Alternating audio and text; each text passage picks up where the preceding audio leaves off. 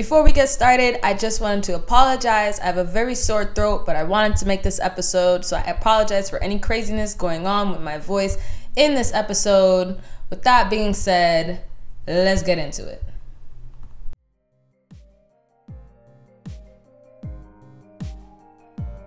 Hey there, my talkers, conversationalists, and all my opinionated people. Welcome to Talks a Lot Radio. I'm your host, Leisha Kane. Today, we're gonna be talking about that big green monster. No baby, not envy. I'm talking hard, cold cash. So go ahead, check those bank accounts, and secure those credit cards. Let's start the conversation.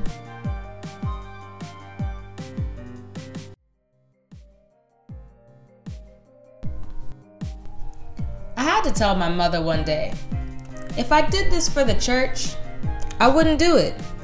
I do it for God because that's the only way this is ever going to work. If you haven't guessed yet, I'm talking about tithing. Now, before I get any further into this topic, I know some of you guys may not exactly understand what tithing is. So let me give a quick explanation for those of you who don't know. Tithing is the first 10% of any income you make. So basically, every time you get paid, whether you get paid bi weekly or once a month or whenever, every time you get paid, the first 10% of your income goes to God. This is a requirement by God for all of his people. You're supposed to bring it to the altar, aka any church that you call your home church, so that the storehouse may be full, aka so that the church has money to help the community and those who work in the church. All right, so we've got the background. Let's jump ahead. I think I can speak for everyone when I say I hate parting with my money. Whether like I spent too much on lunch or I have to lend it to somebody or just to break like a big bill, like a 20. Yes, that's a big bill to me. Like it physically hurts me. I swear I get heart palpitations every single time. But on a real note, I think it really is hard to part with money but even more so when you don't really see any immediate reward for doing so. And tithing tends to fall into that category. It's easy to think of all the things you could do with that 10%. Pay rent, go out, buy groceries, get a new pair of kicks, a new dress, some shoes. 10%, especially depending on how much you're getting paid and over a long period of time, adds up to quite a bit of money. I used to get paid $1,300 every month, right? So I was making my little moolah. And goodness knows that partying with $130 every month, that can get real hard if you don't have the right mindset. Not to mention, it seems like every time you turn around, churches are asking you to pay for something. Pay for this play, pay for this mug, pay for this concert, pay for this, that, the other. At a certain point, your mind just goes, with all this tithe that I pay, why am I being asked to pay for so many other things?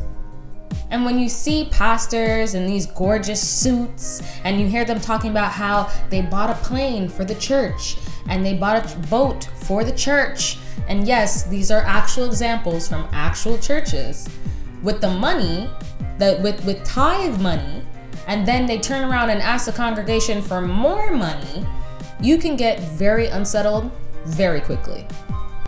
With all that being said, though, I do think that the issue for most people is that the mindset they're giving in is wrong. You have to remember that you're not giving to the pastor and you're not even giving to the church building. You're giving to your money to God. We all know the saying, put your money where your mouth is. Well, tithing is the epitome of that saying. If you say you're a Christian or you want to become a Christian, tithing is the most important thing you can learn how to do. Tithing forces you to decide whether you're going to follow God and His word and His will and give your 10%, or you're going to follow your own rules and keep the money for yourself. Tithing forces you to remember that you're not the true owner of that money. Everything you have is because God gave it to you. He gave you the idea to apply for that job. He gave you the strength to go to it every day. He gave you the patience to deal with all those people that you have to work with. Tithing reminds us that God isn't asking us for our money, He's asking for His. Tithing forces you to put things into perspective, but finally, tithing shows your trust and faith in God. You trust God that even though you're only living on 90% of your income, that He will provide for whatever you lack. Tithing's not about the pastor or the building. It's about your relationship with God. Of course, the pastor and the actual church benefit from the tithe, as they should. But please remember that that's not the goal of tithing. I had to come to this realization myself a few years ago. My church started making everything something that you needed to pay for. Things that used to be free, like plays that were held in church on campus, now we had to pay for. My church also recognizes the three Jewish feast days, feast days, which as a Christian church, we don't need to recognize. And of course, on these feast days, they always call for an extra offering, which is always very high and very specific. Now, this started to drive me crazy because everything was, every time I turned around, you know, the church was asking for more and more money. And you know, I understand that my church, my church does great things in the community and on an international scale on a regular basis. And I know this as someone who serves in the church. But the problem for me stemmed from the fact that my pastor is telling us how the church in ties bought him a church boat. Yeah, that example was from my church or how they would always talk about these amazingly rare instances where people who give got a car, they got a house, they got a this, they got a that. And it's just like tithing and giving to God, it don't usually work like that. Because otherwise, I should be living in a mansion. This started to drive me nuts. And for a while, I actually stopped giving and tithing altogether, just completely. I, I really had to sit down and think about what I was going to do because I just couldn't see why I should keep giving. Clearly, my money was not being spent in a sensible way as far as I was concerned. But then, you know, God gave me this thought, and it's something that I have latched onto and that I know to be true. I'm not given to the pastor, I'm not given to the church. I am giving to God when I tithe, I am trusting God. The pastor and those who work for the church will have to answer for what they do with that money, especially since they are the ones who have been entrusted by God to be stewards of His storehouse. They'll have to answer for what they do with that. My job is simply to be faithful and tithe. Now, please remember, giving in all those extra offerings is your choice. If you feel compelled to give an extra offering, or if your church calls for an offering on the Jewish feast days, as mine does, and you feel compelled to give, please do so every time. But God doesn't require you to do that. Your first 10%. That's what God asks of you. Now, before we end this, I want to touch on something really quick. A coworker asked me a while ago if she could give her time, aka serve, instead of tithe? Let me be very clear the answer to that is no. Tithing is not an either or type of thing, it's an and.